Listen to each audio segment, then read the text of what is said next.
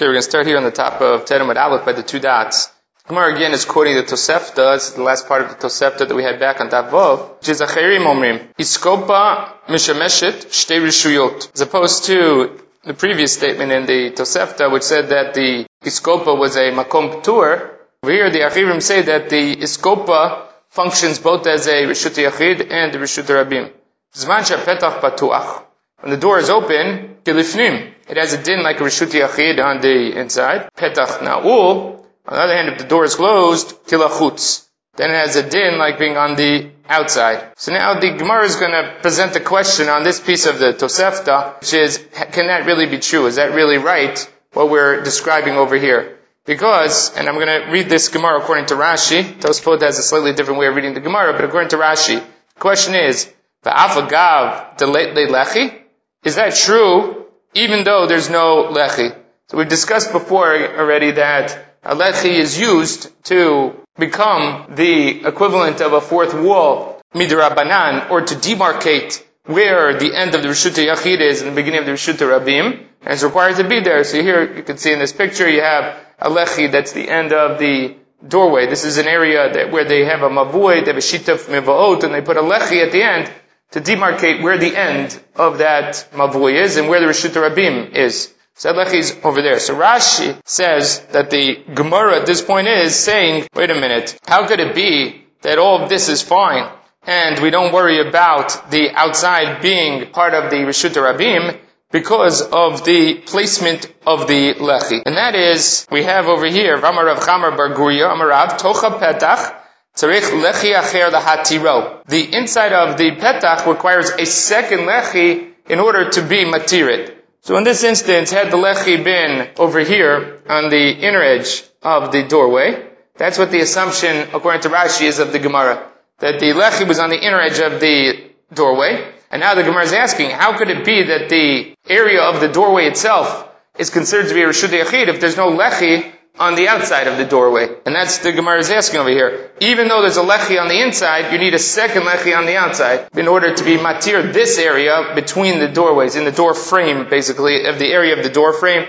Over here in this picture, it would be this area. You would need a lechi on the outside over here in order to cover the area of the door frame.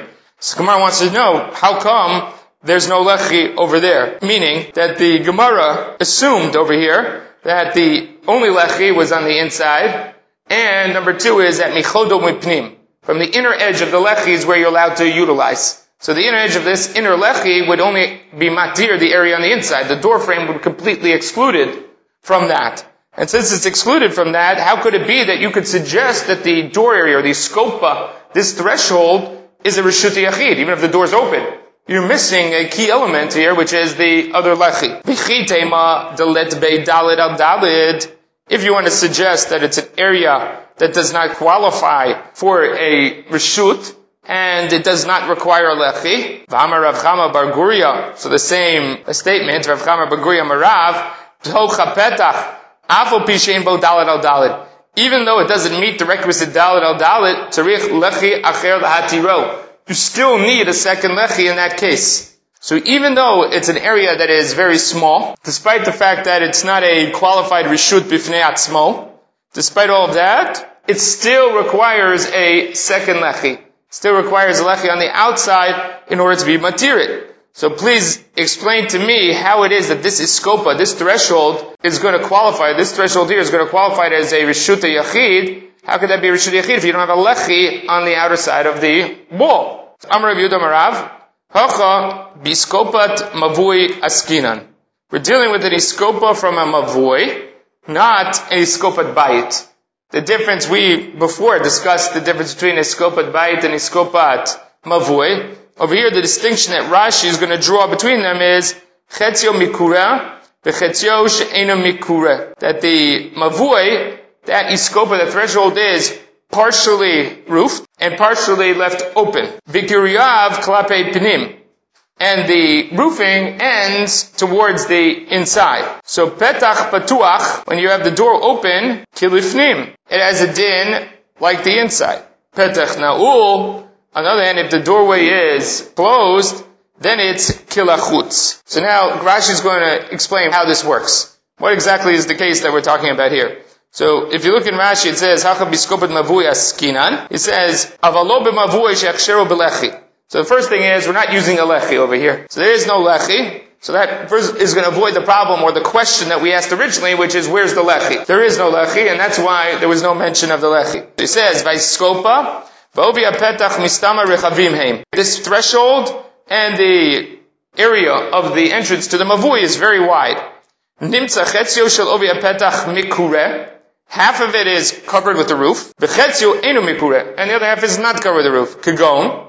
Shenia korah klape pnim mavui. He put on a beam towards the mavui side of it. Hilkach petach batuach. When the doors open, kilifnim.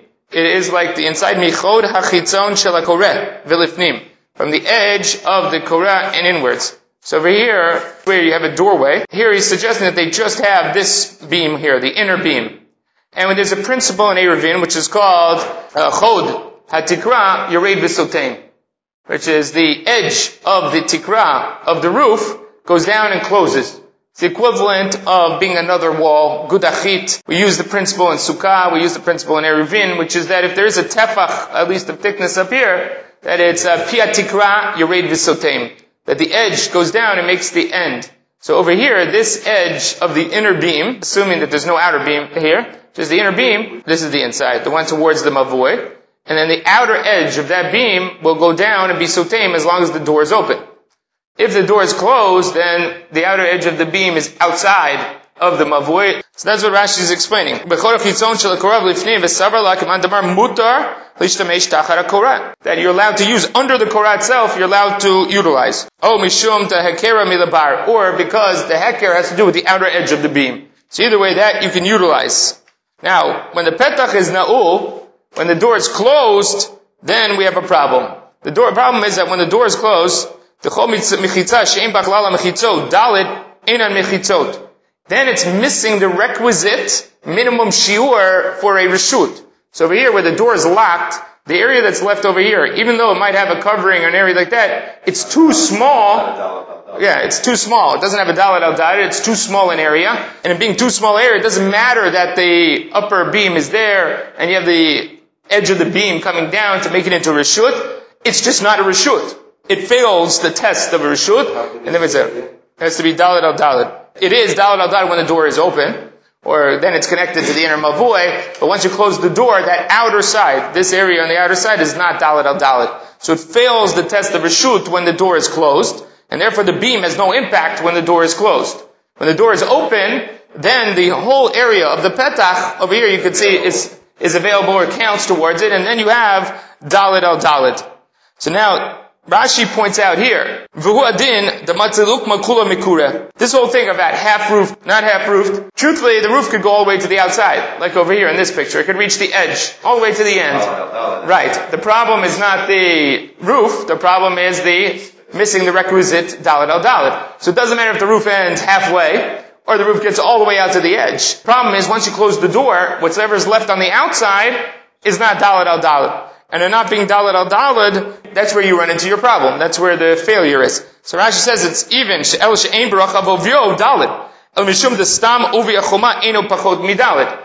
Stam uvi achoma is not less than dalad. So in order to deal with the issue, the Gemara made it half mikureh, half not mikureh. But technically, if the outer edge was less than dalad al dalad here, then the roof could come to all the way to the outside and you have the same din. Rashi is just saying over here that this area on the outer edge could be more than Dalad al Dalad in our case. And the problem is that the edge of the Koreh doesn't reach the end. It doesn't cover an area that's Dalad al Dalad. It doesn't cover an area of Dalad al then you don't have a Mechitza that is within Dalad al Dalad. So that's the, the failure here according to Rashi. And that's the answer. The answer to our question over here is why is there no Lechi? There's no Lechi because we're using another method. The other method is called Korah. The Korah a beam that lays across the top. Now, why does it make a difference when the door is open and closed? It makes a difference because you need the minimum shiur of dalit al dalit. So when the door is open, you have that requisite shiur of dalit al dalit, and the beam will then cause the outer edge of the beam will be like an extra mechitza, and anything till the outer edge of the beam will be considered within the mavui. Close the door, then whatever's left outside of the door, either if it's completely roofed and it's less than dalad al dalad, or if the beam ends before it reaches a point that it has dalad al dalad, over there you have a failure to have dalad al dalad, there's no mechitza. Mechitza doesn't matter anymore, and that's why there's a problem when the door is closed. So that's the way Rashi explains it, according to the first answer, which is Amar Yehuda Marav, Hachab biskopat mavui askinan. Now the other possibility is Rav Ashi Amar, Dolam biskopat bayit askinan. We're talking about here not an iskop of a mavui. Right here again, the iskop of a mavui is something that sits between the Rishut Rabim and an area of, we'll call it a cul-de-sac, that has many chatzerot or batim on it. But rather, we're talking about the iskopat bayit Talking about a doorway to a house. Like in this case over here, where you're talking about the doorway to the house, and then instead of putting one beam on top, the Gemara explains over here that kagon shakira b'shtei korot.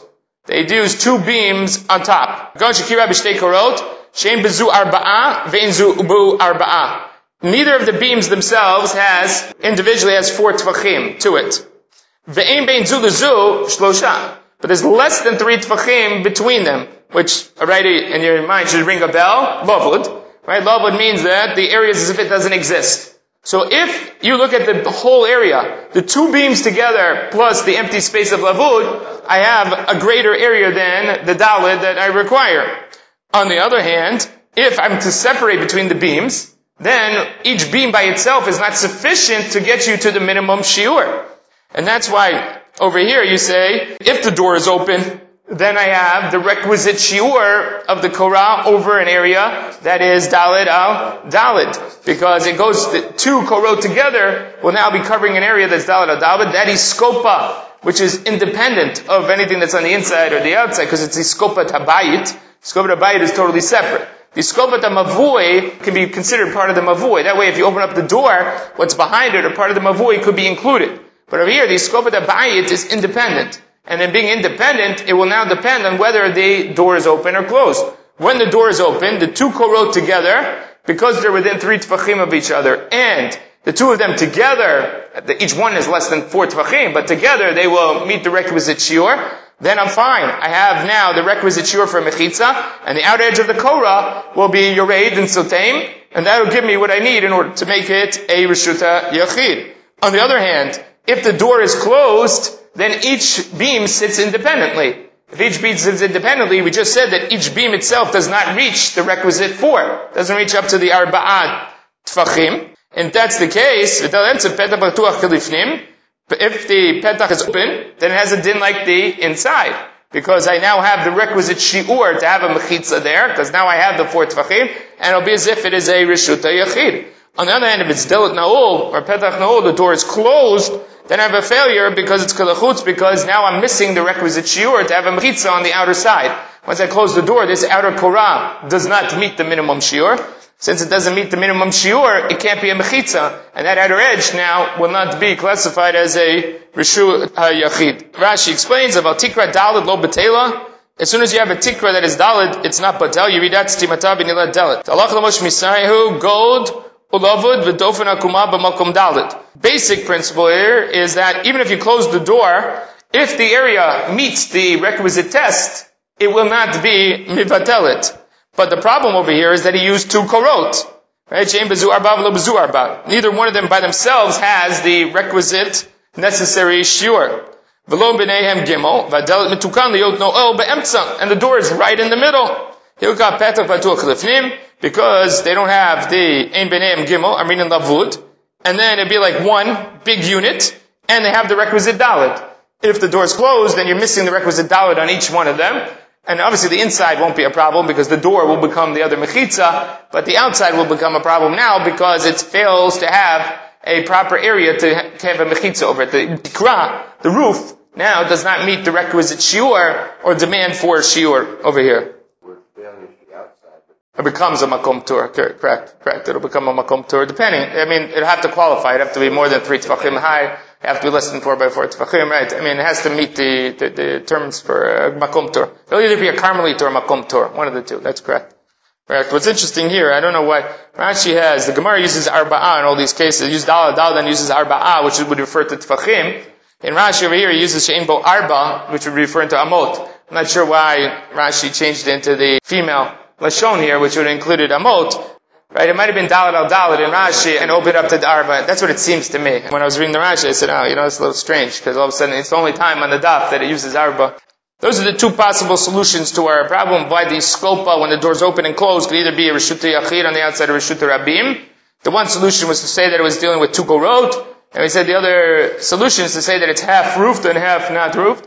And Rashi said again, it wouldn't matter, it could be roofed all the way out, as long as that area did not have the minimum shiur for a mechitza. If it does meet the minimum shiur of the mechitza, then wherever that korah ends, if that korah does not extend four tefachim past the door, it doesn't have the minimum requisite shiur, and therefore you don't have a mechitza there, and you don't have a rishut yachid when the door is closed. That's the two solutions to our problem. All right, next, v'imhaita iskopa gvoa yud v'rachva dalid. If the threshold is ten tefachim high, V'rach v'dalet and four tvachim wide, or is it reshut liatzma? It's its own entity. Its own entity because it's now like its own reshuta yachid. Misayele the Rav Yitzchak bar Avdimi, Dam Rav Yitzchak bar Avdimi, Omer Ayah Rabbi Meir, Kol Makom Shata Motzei Bet Rishiyot, Ve'en Rishut Achat. Anytime you have two domains, and they are one Rishut, Kugom, Amud Rishut Yachid, Gva Yud Rachav Dalet, Asur Lekatei Alav. So it's a very interesting concept. You're in a Rishut Yachid. We said before that Rishut Yachid is Ole Ade Rakia. Anything in the Rishut Yachid is a Rishut Yachid. All of a sudden you find within the Rishut Yachid, you find this, whether it's a colonnade, a beam, a pole of some sort that is 10 tefachim high by 4 by 4 tefachim. Now, it shouldn't matter because you're in Rishut Yachid. And everything in the Rishut Yachid up to the sky is Rishut Yachid. Now that Amud, if it wasn't in a Rishut Yachid, but rather in Rishut Rabim, what would be its status? Its status in Rishut Rabim would be a Rishut Yachid in the middle of a Rishut Rabim. Over here, now I'm in a Rishut Yachid. So even if it is a Rishut Yachid in the Rishut Yachid, even if it's a separate Rishut, it's still a Rishut Yachid. So it shouldn't matter at all. Rabbi Meir was Gozer over here, that Gozer Mishum Tel Rishut Rabim. Because in the Rishut Rabim, this would be problematic.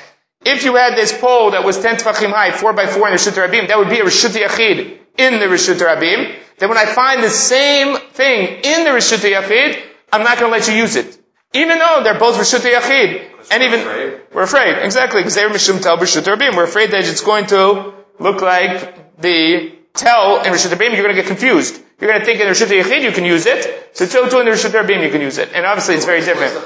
Hashash is that you will move from the Rishut Rabim to Rishut Yachid, you'll move. If you do that in the Rishut Yachid, you'll think, oh, I have two domains, and I'm allowed to move between the two domains. So I'll come into Rishut Rabim, and I'll do the same thing.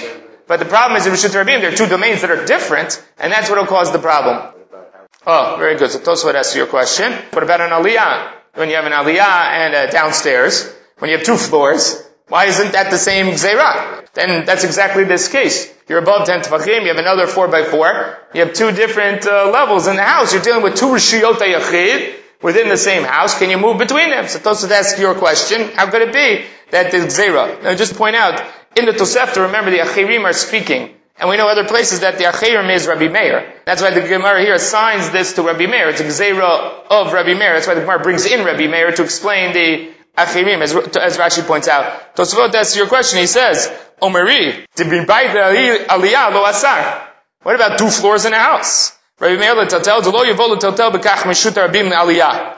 The minkar mechitzatav lo toi inche behochi. There, it's their defined spaces. It's clear that they're demarcated, and there you're not going to make the mistake. The problem here is talking about a pillar. You're talking about some, you know, pillar in the middle of the Rishuta Yachid that doesn't have any demarcation in terms of mechitzot. It just happens to be a place that's convenient that you can use it. Remember, when we're talking about 10 tefachim high, or by 4 by 4, you're not talking about an area that's very high. You're talking about an area that is very close to the ground. Over here you can see it. And we're talking about an area that is, is very low to the ground. When we're talking about like a teifalav, to rest on it, it means to sit down and let, put your load down on it. It's something that's very easily utilized within the Rishuta Yachid, and therefore you can make the same mistake in using it in the Rishuta Rabim, because it's not easily defined, it's not separate in a, in a real sense. And because of that, there's the Gzeirah. But where it's clear, defined, and separate, like the Bayit Valiyah, over there we don't worry about you mixing up the Rishuta Rabim. What's the, the, the border? Because, okay, if it's like a beam, like it's so small, so there's a chashash that we say to people.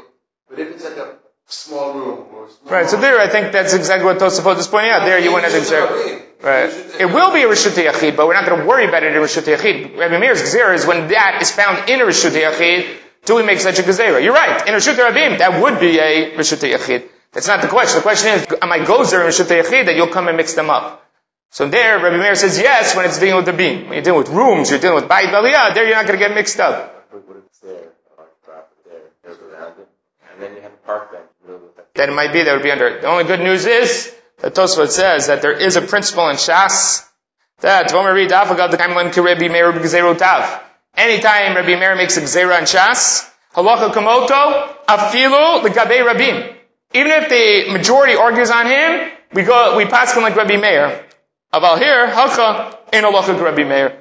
Over here, the Halacha is not like Rabbi Meir because in Eruvin, there's Rabbi Shimon who argues on him, and the Gemara over there says that all these Rishiyot are considered Rishut Achat, because there the Gemara paskins ahead you openly like Rabbi Shimon. Since the Gemara paskins like Rabbi Shimon, that everything is a Rishut Achat, we know the halacha is not like Rabbi Meir. Anyway, the halacha, it's not going to be relevant to us because this uh, Gzeira of Rabbi Meir does not take effect. But just to understand Rabbi Meir himself, Tosafot explains what the difference between a Bayit and Aliyah and the Amud is. This, uh, That it's a Rishut Lifnei Atzma, because even though it's a Rishut Yachid, and it's near Rishut Yachid, it's called a Rishut Lifnei Atzma. but really, It's a Gzera, right. Technically it is a Rishut Bifnei Atzma. I mean, the Torah, it's also a Rishut Bifnei Atzma. It just doesn't matter because they're both Rishuyot HaYachid. Question is, do we give significance to the fact that it's a different Rishut? Rabbi Meir says yes, we're going to give significance to it. And that Acherim we know is Rabbi Meir in the Mishnah. So that would be consistent in Rabbi Meir's opinion that when you have something that's a separate Rishut, even though they're the same Rishut, the same domain, nevertheless we're going to give significance to that, and that's Rabbi Meir the Shittah Okay, now we begin the second Mishnah in Shabbat. The Mishnah is interesting because, as Rashi points out, Tosafot points out over here, the Mishnah is not only relevant to Erev Shabbat and Erev Yom Tov. It's true on every day. So why is it here? Is because its formulation is very similar to the next Mishnah, which only deals with things that are on Erev Shabbat. Now we have, according to some of the Rishonim over here, some of the Rishonim believe that the first Mishnah is here only because we're dealing with carrying on Erev Shabbat. So now you have two Mishnayot here that are only here because of the next Mishnah, which talks about wearing something going into Shabbat that we're afraid you're going to carry it into the Shabbat. So the Mishnah before is there because it has a similar type of formulation, and the Mishnah before is because of Hotza'ah, which is the first Malacha that we're going to bump into dealing with Erev Shabbat. So according to those Rishonim that say that that's a connection, this is the second of two Mishnayot, which are not necessarily relevant, but only introduction to the final Mishnah, which will be why we started the Masechta over here. So now, Lo Yeshev Adam Lifnei Sapar, Samuch Mincha. Person should not sit down in front of the barber right before Mincha. Palel. First you gotta daven, then you can sit down. Lo Yikanes Adam Merchatz. Person should go into the bathhouse. Below the burski, not into the tanning area. Here, not tanning like suntan, but tanning where you take the hides and you cure them in that area, that's called the burski. Below the achol, not to eat a meal. Below the din, not to sit down to a case. V'yimitchilu ein mafsikim. But if you begin, you don't have to stop. So in all of these items, you shouldn't sit down with them before mincha until you've davened mincha. But if you do sit down, in mafsikim, we don't stop you. Mafsikim the kriyat shema, vein mafsikim the tefillah. On the other hand, when it comes to Kriyat Shema, we will force you to stop. By Shemon Esrei, we won't force you to stop. There's a simple distinction between them, which is Kriyat Shema is min Torah, and Tefillah is only mid Rabbanan. And so that distinction will lead us to a position that if you start, then we're going to force you to stop. When it comes to Kriyat Shema, when it comes to Tefillah, we're not going to force you to stop. Now, in these cases, we're assuming that there's Ika Shahut Bayom Leitvalel. There's still time left in the day to daven. We're not assuming here that you started and we're going to say, ah, forget about Mincha. No, we're assuming that there's plenty of time to daven mincha, and we're going to see in the Gemara why these issues are problematic to start them, because they can draw out over long periods of time. Because of that, we're worried about it'll pass and you'll be an onus and you won't be able to daven mincha. But when you start, the assumption is that you could daven mincha later on, if there's time left in the day to daven mincha. And the other thing is that both Rashi and Tosafot explain over here that afilo hitchilu isur. Even if you start isur, then there's still, you do not have to be mafsik. So generally we have a principle where if we say don't do something, and you violate that don't do something, we're going to force you to stop and take care of the other issue. Over here, Tosafot says that's not the way the Mishnah is working. The Mishnah is giving a suggestion, don't do this. And again, the situations where you have time to left the day, daven mincha in the day. Therefore, if you start, we're not going to force you to stop, even though you violated the suggestion of the mission and started improperly. So we don't force you to stop. And again, all these principles, all this is in the Mishnah, as Rashi puts out, afilu b'chol nami. And this is in distinction, a contradistinction to the Mishnah in Pesachim, which says there that you may not eat meals, that there you may not eat until it gets dark from the Zman Mincha. Over there, Tosafot points out, that's only on Erev Shabbat and Erev Yom Tov, because there it's Kedeli Kanes, the Suda, the Te'avon. And there it's to come into the Shabbat or into the Yom Tov with an appetite. So in order to come in with an appetite, there it's only relevant on Shabbat Yom Tov where there's a significant Suda at night. On a regular weekday, it doesn't really bother us whether you have an appetite or not when you come in at night. So that Mishnah is only Erev Shabbat, Erev Yom Tov. This Mishnah is on Chol as well because you were dealing with Mincha. Mincha is relevant whether you're talking about Erev Shabbat, Erev Yom Tov, or you're talking about any day. Mincha is still a relevant factor. Now, the Gemara asks the first question, which is the same question it would have asked in the Gemara and Brachot, which is, Hai Samoch the Mincha. Which Mincha are we talking about here? Right? There are two Minchas that we know. We know that from the Gemara Brachot. There's Mincha Gdola, or there's Mincha Ktana. Mincha Gdola starts at 12.30, starts at six and a half hours on the day. Well, the question of why it starts at six and a half hours on the day, over here, Rashi seems to indicate that that's the Lechatchila. That's the time when it's what we call Ben Harabayim. Erev is when the sun is already casting a shadow. It's moved off the center point. And here says that when the sun is between the time of 11.30 to 12.30, in the daytime, uh, you know, perfect day, in that area, the sun is not recognizable whether it's to either side. Only once it crosses over the threshold of the 1230 area do you begin to have Erev, and therefore it'll be Ben Arabayim. So here it sounds like the Chatchila Mincha time is from 1230 and on. In other places like the Gemara in Yoma and places like that, it says the reason that they waited until 1230 was because the walls of the Beit HaMikdash were very thick. Because the walls of the Beit HaMikdash were very thick, they didn't cast a shadow until the sun reached the 1230 point. And that's why they waited until 12.30. But, Mikar Din, afternoon, already at the noon point, it would have been fine for Mincha. They just waited because they had thick walls, or they waited because they didn't want anybody to make a mistake. So in different places, it's formulated differently in Rashi, whether as to whether the issue is an issue lechatila, meaning that you cannot daven during that period of time, period, because that's not considered to be ben arabayim, or because of some other exogenous variable, we say don't wait until 12:30, even though mikra din afternoon from 12 o'clock and onward would have been ben arabayim, either because the walls of the Beit Mikdash are thick, or because we don't want people to make a mistake. Noon is too exact in order to make a mistake, and therefore we wait until 12:30 to start mincha. So it's one of one of those two. Correct, but that doesn't mean it's Ben Arbaim yet, right? right? That might be true by Mariv time. Mariv might be defined by when Mincha ends and when Shacharit starts. But Mincha starting is not necessarily defined by when Shacharit ends, because according to Rabbi Yehuda, it ends at Dalit Sha'ot. Nobody thinks Rabbi Yehuda thinks Mincha starts at fourth hour of the day. So Shacharit is definitely not the definer of when Mincha starts. So then the Gemara says, okay, which of these is it? We're talking about Mincha Gdola. Amai lo.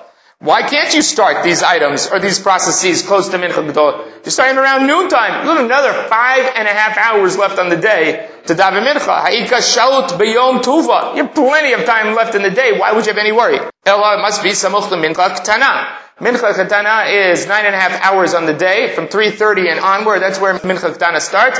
That's the time that they normally brought the Tamid Shel Ben Arabayim. So, Be'im Hitchilu, in mafsikim. If they start, you can't be mafsik. So now the Gemara says, okay, we must be dealing with mincha ktana. And here, if you start, we don't force you to stop. So name it Davi Yufta Rabbi Shua ben Levi. That's a problem for the statement of Rabbi Shua ben Levi. Damar Rabbi Shua ben Levi. Tfilat mincha asur la'adam shitom klum kodem shitpalel tfilat mincha. That once you reach the point of mincha, here we're assuming that's mincha tana, you're not allowed to taste a morsel until you've davened mincha. So how could it be here? Our Mishnah is indicating that you don't have to stop. And Rabbi Shua ben Levi says you can't taste a morsel before you daven mincha. The easy solution to the problem would have been to say that our Mishnah is talking about a case when he started Beheter. That he started before mincha ktana. Just like by Havdalah. We have a rule by Havdalah that one is not allowed to be toin klum until they make Havdalah. But if you start your meal before Shia on Shabbat, you're allowed to continue the meal even though you have not made Havdalah yet, because you started Beheter. So you started Beheter, the restriction of Asur Tom doesn't apply to you. Whereas when you come to the point of Isur, then we say Asur Tom. The easy solution to the problem over here would to say that our mission is talking about when you started beheter. You started before mincha ktana, and therefore there's no question you can continue. Rabbi Shua ben Levi is talking about a case where once you've hit the threshold, nine and a half hours, 3.30 on the day, then asurli tom, you can't taste. So Tosfot asks that question, why not? Why doesn't the Gemara solve the problem that way? So Tosfot goes back and says it must be that our Mishnah, the base of our Mishnah is read, it says that ein. If you start, you don't have to stop. Generically it says it, and the implications are that even if you started Be'isur. Well, that's why we don't use that as the solution. The solution is not good because the Mishnah seems to indicate even if you started Be'isur, we don't require you to stop. If that's the case, now we have a problem that Rabbi Shua ben Levi's head on with our Mishnah. Because Rabbi Shua ben Levi is saying if get to the point of 3.30, you can't touch a food, you can't touch a morsel. And our Mishnah is saying if you start a meal then, don't have to stop. So how do we deal with that? So hello, the olam samuch the mincha gdola. So way to solve that problem is to move it back to mincha gdola. And therefore our Mishnah is not a problem for Rabbi ben Levi. Rabbi ben Levi is talking mincha ktana. Our Mishnah is talking about mincha gdola. Now we're back to square one. If have mincha gdola, there's plenty of time left in the day. Why can't you start that? So ubi tisporet ben elasa. That has to do with the haircut of ben elasa. That is a haircut that was given to the Kohen Gadol. It was very detailed, involved type of haircut. The Gemara describes it in Yoma and other places that it was a way that you cut each hair so that that hair, the tip of that hair touched the root of the next hair. Whatever it was, it was a very difficult type of haircut. Was given to the Kohen Gadol. And Rashi here quotes the story that's brought in Nidarim that Chado Shel Rabbi Haya that Elasa was the son-in-law of Rabbi Bizer Ma'ot L'mot Shel Kohen Gadol and he spent a ton of money to learn how to give this particular type of haircut that was required by the Kohen Gadol. So since it's very involved, we're not talking about it something that's a short process. So then even at Mincha Gadol already you should start worrying. So Uh, right. I mean, no, wait, no, no, that, That kind of a hair. Correct. Of a that haircut was given to the Kohen Gadol, but other people could get it. It's just a very involved haircut. sounds, it sounds like it was a more unique kind of haircut. Correct, correct. It wasn't. The Gemara says all of these. Below the merchatz. We're talking about not going to the bathhouse. We're not talking about simply just a quick in and out shower. We're talking about the kule milta of the merchatz. We're talking about the whole kid and caboodle, which means lachuf rosho, it means to do a shampoo, uh, lishtatef uh, b'chamim, take a dip in the hot water, betzone, and then to the cold water, right, and then to the hazia, to the schwitz, the whole thing from beginning to end, kid and caboodle. So that's a long, much longer process. And below the burski, we're talking about a burski into the tanning area, below the burski gedolah. Talking about a very large burski, and as Rashi points out over here, we're talking about a case where they just started. You just started to cure them, and therefore it's very involved. Because it's big, and they just started. Those two factors together make it that it's going to be a long, drawn out process if you enter in.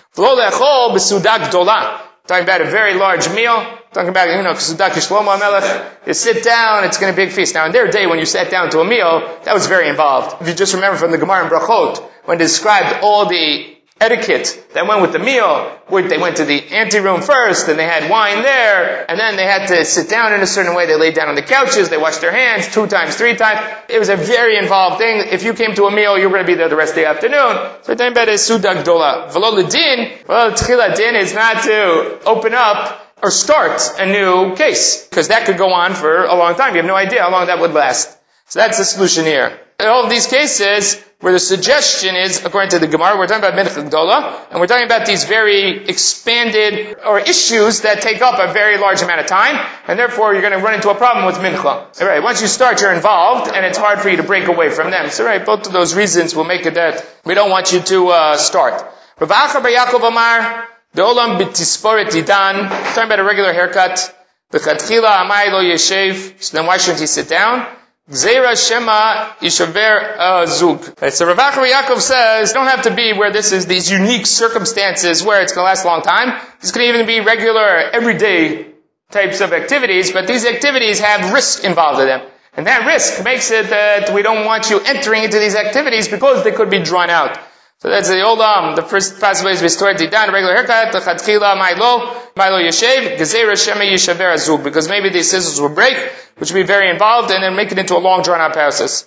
Lola merchatz lazia. You don't want you going into the bathhouse. It's just for a schwitz, a regular schwitz ba'alma. The chatchila ma'ilo. Why can't you go in? Gzeira shema yitalef. I don't know why it shouldn't be itafa, but yitalef, because maybe you'll faint. I don't know if it literally means to faint or it means that you'll become tired and you'll become overcome by sleep and fall asleep and it'll be difficult for you to daven afterwards.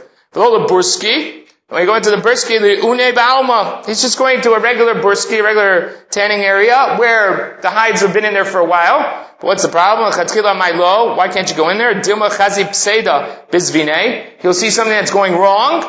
Umatrid. And then he'll be bothered by it. And this is very interesting. Rashi says, Ve'tarud b'tzaro v'lo yitpalel. You'll be weighed down by the pain, meaning that the loss that you have here, that'll cause you not to daven. You would have thought, well, what's the problem here? You see something that's going wrong, and then you're going to deal with it, and you're going to try to fix it. Rashi says, no, what's the tarid? The tarid here is that it's going to bother you so much that you won't be in a state of mind to be able to daven afterwards. And that's what we're worried about. Because maybe the meal will get drawn out. Right, you start out with a little snack, a little meal, and then it becomes a big meal. Revlola din, or you can't sit down to adjudicate a case. Vigmar din, that's time at the end. There's again the psak alocha, my lo, the machazitayim of a satur dina. So the problem is that maybe you'll come to the ending or concluding argument, and now you're going to give a psak alocha, and then you realize, oh no, no, I want to change it. Well, if I did that, once you change it, you're starting over again. You're going to, it's as if you're beginning a new case, and that's what the problem here is that you maybe you'll get caught up in the new case. The halacha here has a huge nafkamina. There's a huge nafkamina between whether we think this is restricted in these areas, all these items, which are regular items, are they restricted from onwards? Or do we go with the first answer of the Gemara, which is talking about these unusual cases where they're very, very involved processes, and that's what you're not allowed to get involved with.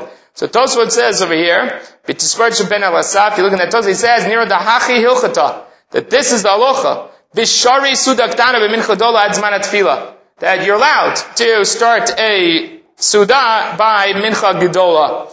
V'dafka Skuda Gdola, just the Suda Gdola, like said in the first case, so the first answer of the Gemara is problematic. Gagon, what's an example? Sudat Erusin, Vinisuim, Sudat Milah, those are Asurim. Those are very, those are big feasts. Those are big involved meals. Those you can't start close to Mincha Gedola. But a regular Suda, you could start. You could have lunch near the time of Mincha Gedola without any problem. Why do we pass them like that? We have Rav Acha Bar Yaakov, and then we have the Lishna Kama. Very interesting reasoning of Tosafot. Tosafot says that Satam Lanashas. The first answer was given without any assignment of the author of the position. It was given as an anonymous position. It's a Stam Gemara. And then the latter half we assign to Rav Acha Yaakov. Who do we assign as Stam Shas? Well, Rav Ashi is the organizer of the Shas, and he's a Batra. So if I'm dealing with an argument, had I known that it was Rav Ashi versus Rav Acha Yaakov, I would have passed him like Rav Ashi. So Tosafot says, if I have a Stam Gemara, who's the author of a Stam Gemara? Must be Rav Ashi. So if Rav Ashi is the author of a Stam Gemara, now we have a Machloket Rav Ashi, who's a Batra, and the Halacha will be like him against Rav Acha Yaakov. So that's the reasoning that Tosafot gives, that we pass like the first Lashon and not the second Lashon, because it's we really Stam Gemara is Rav Ashi against Rav Acha Yaakov. So he says, Miu, Samuch lemincha tano asur. Once you hit mincha tano, then it's asur. Afilu sudaktana. Even a small meal that we know from the Mishnah in Psachim, the first Mishnah in the tenth parak in Psachim. V'mitchilu, and if you start there, mafsikim, we're going to stop you. Again, our Mishnah says if you start, even be'isur, we don't stop you. But that's back at Mincha Gedola. By Mincha Ktana, if you start and you do it illegally, we're going to stop you. So he says, wait a minute, is Allah like Rabbi Shua ben Levi? That's Rabbi Shua ben Levi's position over here. So he says that ben. We don't pass like Rabbi Shua ben Levi, who says you can't touch a morsel until you daven mincha. So it says Allah is not like it. But he just said, if you start illegally the meal, you have to stop. That's based on Rabbi Shua ben Levi. So he bifurcates Rabbi Shua ben Levi and says, we don't pass like Rabbi Shua ben Levi. If you eat fruit, if you eat small items or snacks after mincha ktana, that's fine. We don't believe like Rabbi Shimon Levi not allowed to taste anything after Mincha Ktana. But on the other hand, we do take one of the dinim of Rabbi Shimon Levi, which is if you start illegally, we're going to stop you. We're going to say you have to stop and you have to daven mincha because you're moving into the risk zone. You're too late in the day and you started illegally. Then we're going to stop you and say you must stop the meal in order to daven. And now the Gemara continues and says, okay, what is considered to be starting? What is considered to be starting a haircut? What's considered to be starting a din? All of these items, how do we define them? So the Gemara says, Me'ematai atchalat tisporet. When does the haircut begin? Samari avin mishianiach maforet shel saparim al birkav. So when he puts down the cover, the sheet, today it'd be the equivalent of the apron that they put around you when you get your haircut, right? Rashi explains to cover your clothes so that the hair doesn't fall on your clothing. It's the same thing that we use today. That's considered to be the beginning of the haircut. Once you've started, ein mafsikin. That's the start of the haircut. Me'ematai atchalat merchatz. What is considered to be the beginning of entering the bathhouse? Amravin mishiare ma'afarto hemenu. When he takes off his afarto. Now that's translated by different people. Some translate it as a cloak. Rashi over here says a sudar, which would be like a turban or head covering of sort that you remove. But it's the first article of clothing that you would remove. Once you remove that first article of clothing, that's already considered to be the start of the bath. burski.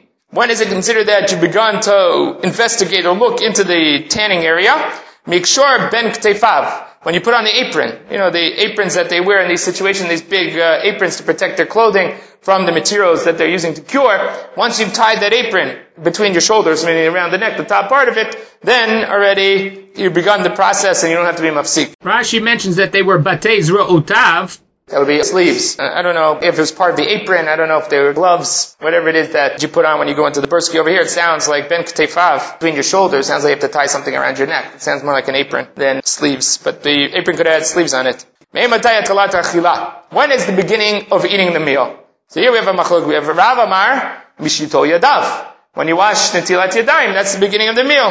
Rabbi Chanina Amar mishiyateir chagura. When you open up your belt. And in their day, they wore their belts tight, so you opened up your belt to make room for the meal. I guess also they're expecting Does that imply that All meals in their day you washed for. That's a modern phenomenon, that you have a meal that you don't wash for. That's why the, the halach is so difficult for us in some instances because we can eat three meals in a day and never wash. Their assumption was if you ate a meal, you washed. It was a suda. It was a full-fledged suda. Gemara says, lo plige. They don't argue. Halan, haluhu. That's for them, that's for us. Them and us, whenever you have that in the Shas, that means Eretz Yisrael and Bavel. The only problem is, which is which?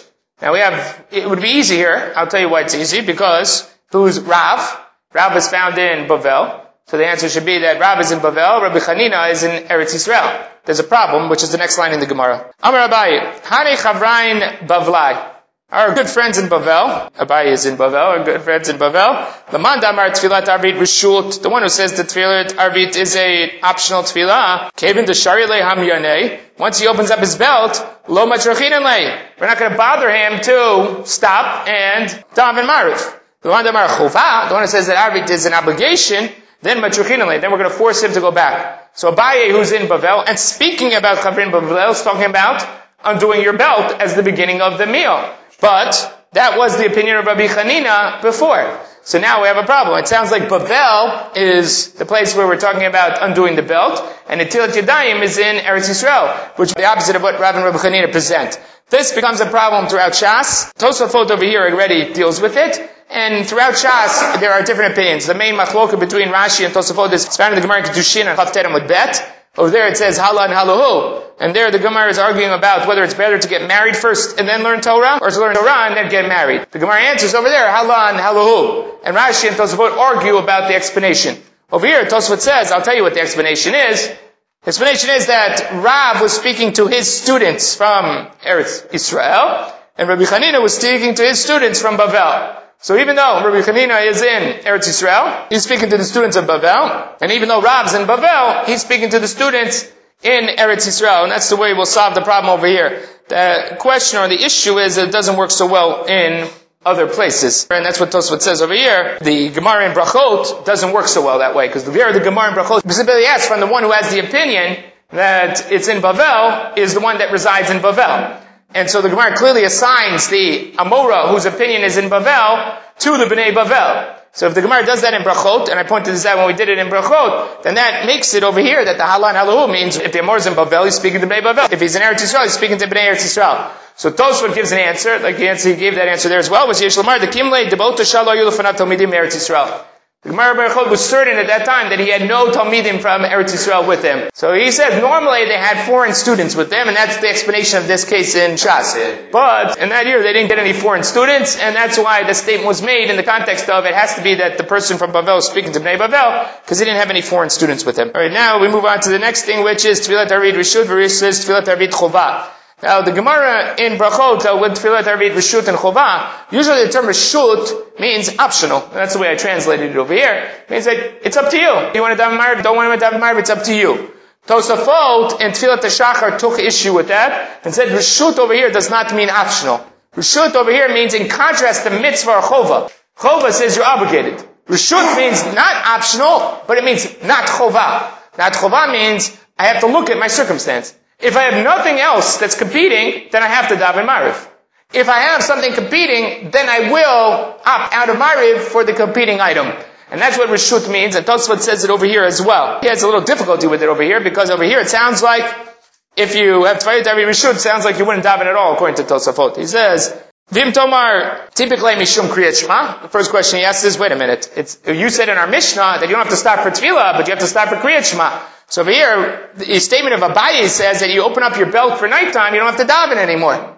So what about Kriyat Shema, which is Doraita? So he says, Yishlamar go and Shikara Kriyat Shema. He already said Kriyat Shema, so we're done with the Doraita side. Venira Lari, Dafilu Lamanda Amar Tfilat Arvid Rishut, Ein Levat Labachinam. You shouldn't just give it up for no reason. B'shvil shum tzorech. It has to be for some necessity. What's a necessity? You opened up your belt. You opened your belt already. Ah, oh, we're not going to bother you to put your belt back on in order to go and daven. But it sounds like from Tosfot over here, that means that you're not going to daven Mariv at all. It's not like, oh, you'll postpone it till later. It sounds like you're just not going to daven. Right, correct. Rashi's clear that here it's just a postponement of Mariv till a later time. From Tosafot, it sounds like here we're in competition, and we're in competition, it means that we drop Mariv. I don't know why he does, especially given his opinion, where Rishut means optional, when I would say it's competing items, like Rashi, so you postpone it till later. Not that you get rid of it. According to Tosfot, Rishut means that you would get rid of it. Means don't get rid of it for no reason. But sounds like if you did have a reason, you'd get rid of it, you wouldn't daven Mariv at all. So it's interesting that Tosfot formulates it that way. I don't think you have to. I think you can formulate like Rashi without any problem and still have the definition of Rishut that Tosfot has. But just know that that is a machlokas rishonim back in the Gemara in Brachot as to whether Tfilat Arvit Rishut means literally optional. And if you decide you don't want to, you do want to, that's what it means. Or, like Tosfot explains to me, Rishut in contrast to Chovah, which means that you're not obligated, but if there's no other competing item, we're going to ask you to daven Marif. And Tosfot says, I can prove that to you, because the Gemara says, Tfilah Darvit Tikna Yaakov. So what does that mean? Tikna Yaakov Marif for what? If, if, it has to be some sort of takana that he established it for some purpose. And same thing with Keneged Varim Uptarim. What does it mean that Marif is Keneged Varim Uptarim? It can't mean that it's just you do whatever you want. There has to be something that Marif has some meaning in that context. Even if you say Tfilat Arbit Rishut, you still have to have some meaning, and therefore there is a mitzvah to daven Marif. Exactly. Okay, so that's exactly right. It's not ma'ake, but it means there is a mitzvah. There's still a mitzvah to do it. Right. So he is going to define it, the rishut, the same way. And that's his proof that rishut doesn't mean optional. It means a mitzvah, not a choba. Right? That's, that's the way he's going to define it. Vaha, tfilat mincha. Wait a minute. Mincha, the kuli alma chovahi. Our Mishnah talks about mincha where it's a chova, and over there we said if you open up your belt, ein mafsikin. So how can Abaye make a distinction between chova and rishut when our Mishnah is talking about chova It says you open your belt, ein mafsikin. It's not, in tchilu ein mafsikin. From Rabbi Chanina, Mishiatir Chaguro. And Rabbi Chanina said that once you open your belt, you don't have to stop. Gemara says two answers. One is, Hatam lo shchicha shichrut, hocha shchicha shichrut. By mincha time, people don't usually drink too much and then become inebriated and they won't be able to return to daven mincha. By Mariv time, there's a high likelihood that you're going to become inebriated and you will not be able to daven Mariv afterwards. Inami, B'mincha kevin to zimna mirta tablo ati mifsha. Mincha has a limited time to it. The sun will set, and that will be the end of Zman Mincha. Person knows that they only have a window of opportunity to daven, and therefore it's always on their mind. When am I going to daven Mincha? When am I going to daven Mincha? Marev, uh, I have the whole night to daven. I got plenty of time to daven. They don't feel that pressure. Arvid, kevin to kuli leila zman arvid, lo mirta the mifsha. And therefore you'll come to make that mistake. The only thing I want to note here is, is very important is why don't we duchen at mincha time?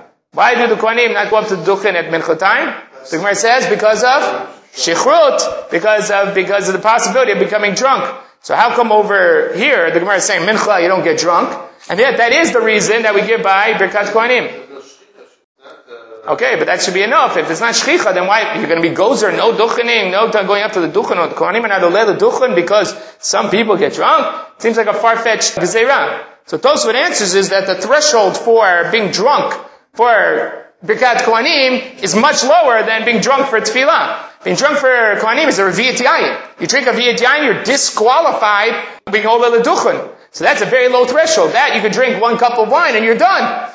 That's it. You can't token anymore. When we're talking about shichut here, by a minute, but that, we're talking about but you can't stand, it can't be omed mifnei melech. You can't formulate your tefillah. You can't stand properly before the mouth. That's a much, much higher threshold. And therefore, that's the difference here. There is shichrut when we're talking about the threshold of drinking a revit. Yeah, that means you have one cup of wine. They have wine at every meal. So that you have. But when we're talking about inebriate where you can't have a mincha, that was not shkiach by the time of mincha. Okay, we'll stop over here.